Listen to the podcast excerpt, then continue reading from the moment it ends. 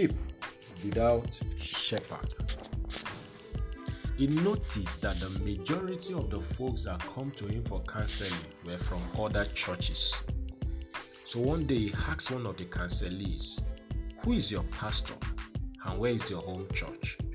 Her response startled him. She said, Sir, you know we are sheep.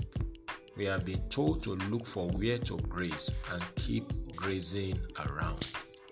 This is Destiny Capsules Devotionals with Demola Awoyele. Friend, one of the greatest needs of man is the need for a shepherding voice and authority. This is why Jesus called himself the Good Shepherd. Peter referred to him as the chief shepherd. John chapter 10, verse 11, and 1 Peter chapter 5, verse 1 to 4.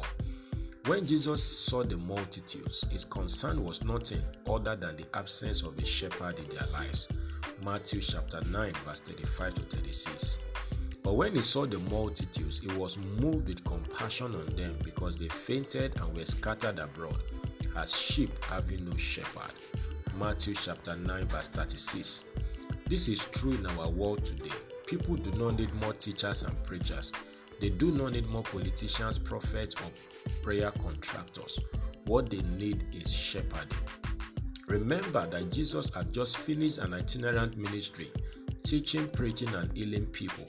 He really had a great time of ministry, but he still realized that all of this cannot replace the ministry of a shepherd in their lives. The reason they fainted and were scattered abroad looking for healings and helps is because of the lack of a shepherd. And I will give you pastors according to my heart, who shall feed you with knowledge and understanding. Jeremiah chapter 3, verse 15. You need to put first thing first. When the ministry of a shepherd in your life is established, all other things will begin to fall in place. The voice of a shepherd will prevent you from danger, bring stability to your life, give direction, bring health and wholeness, dissolve doubt and fears, and so on.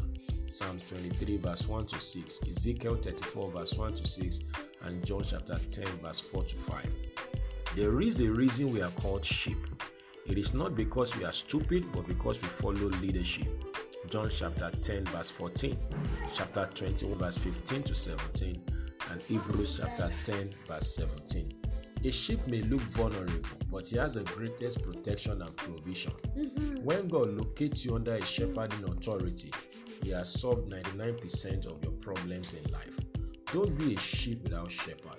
Locate your sheepfold. Stop grazing here and there. I pray for you today that as a sheep, you will hear the voice of the shepherd and you will locate yourself where God has put you under the shepherding authority. And may you enjoy all the benefits and blessings of shepherding.